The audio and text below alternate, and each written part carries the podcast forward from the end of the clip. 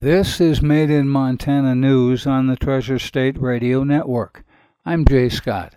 Governor Greg Gianforte was critical Wednesday after a water management team failed to make an immediate recommendation to release water from the Hungry Horse Reservoir to raise Flathead Lake's water level. The Columbia River Technical Management Team indicated it could possibly make a recommendation as early as Friday. As of July 12th, Flathead Lake's surface water was at 28,091.15 feet. That's nearly two feet below the full pool mark.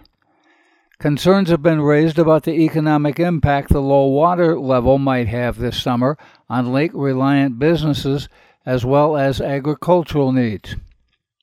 According to data from the Bureau of Reclamation, about 15 feet of water would be needed to be released from the Hungry Horse Reservoir to increase Flathead Lake's level by 8 inches by the end of the month. The water level at Hungry Horse was at 3,553.45 feet. That's below the 3,560 full pool mark. Brian Marotz a Montana representative on the technical who was hydropower mitigation coordinator for Montana Fish, Wildlife, and Parks before recently retiring, is worried that the lower reservoir water level would negatively impact the aquatic ecosystem there and food sources for fish, such as bugs and larvae. He also said if 15 feet of water is released, the dam would be operating at its minimum elevation for the rest of the year, posing an issue for power production. A Helena District Court judge has ruled that hunting wolves using thermal imaging technology is not allowed by a 2021 law that expanded when and how the animals may be legally killed on private land.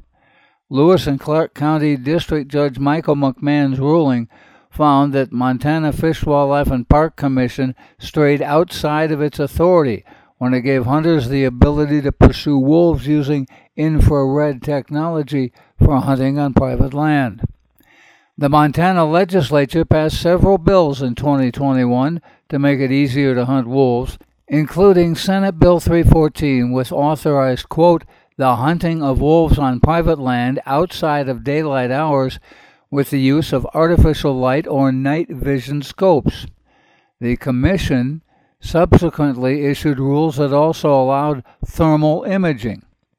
Quote, it does not require particularly deep or intensive legal analysis to see that where the legislature authorized two specific technologies to hunt wolves, the Commission went further and authorized a third, thermal imaging.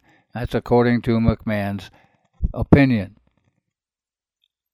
A federal judge's May ruling that hunters in Wyoming who crossed from one corner of public land to another did not trespass on adjacent private lands is being cited by the Montana Bureau of Land Management. Quote, Our solicitors think it's pretty clear said Tracy Stone Manning, the director of the BLM. We're taking the ruling quite seriously and making sure that our state directors are implementing them. Her response was to a question about open corner cases. It's relevant because the BLM oversees management of 70% of the 8.3 million acres onX Maps that has been identified as public lands corner locked or accessible only by stepping from one corner of public land to the other. The other largest chunk of corner locked public lands belongs to the states at 26%. U.S. Senior District Judge Sam Haddon of the Helena Division has announced plans to assume inactive senior status on August 31st after 22 years on the federal bench in Montana. Haddon is 86. He's retiring and will relinquish his pending caseload and will no longer maintain chambers in the Helena Division.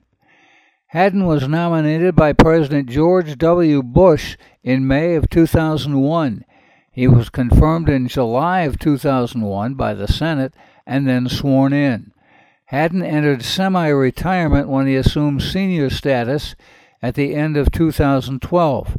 He maintained a regular caseload following his transition to senior status. Judges who have met age and service requirements set by federal statute can take senior status if they're at least 65 and have served at least 15 years on the bench. Upon taking senior status, judges may choose to handle a reduced caseload. Senior judges handle about 20% of the total district and appellate caseloads. By taking senior status, even if maintaining a full caseload, a judge creates a vacancy on the court. Brian Morris was confirmed in 2013 to replace Haddon. Construction work on Glacier National Park's Going to the Sun Road is now only going on at night and the early morning hours to avoid summer traffic.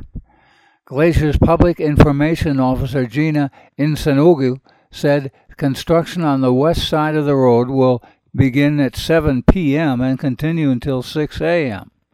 Visitors will still be able to drive the road during that time frame, but should be prepared for delays of up to 30 minutes.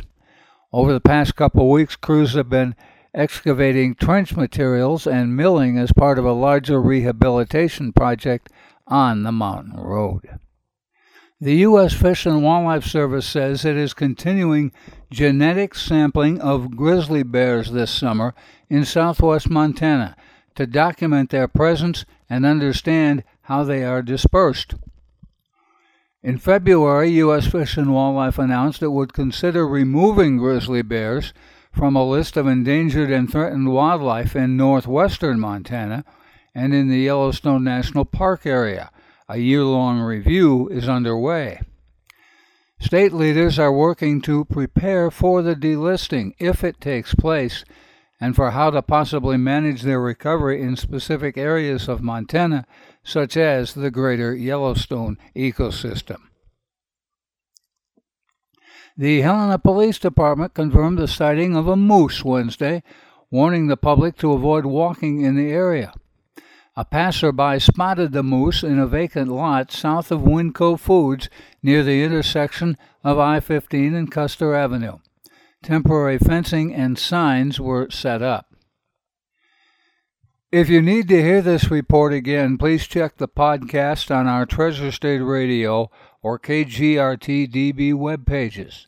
Made in Montana News is podcast worldwide, with listeners in now 51 U.S. states and Canadian provinces, three Native American nations, 31 countries on six continents. We also post expanded versions of our stories on Facebook. Made in Montana News is heard on the Treasure State Radio Network, including KMAH, 100.1 FM in Helena, Elkhorn Mountains Radio in Jefferson County, Homegrown Radio in Bozeman, King West Radio in Billings, Rescast Radio on the Fort Peck Reservation, PIVA Radio of the Northern Cheyenne Nation, and Crow Res Radio of the Crow Nation. That's Made in Montana News. I'm Jay Scott.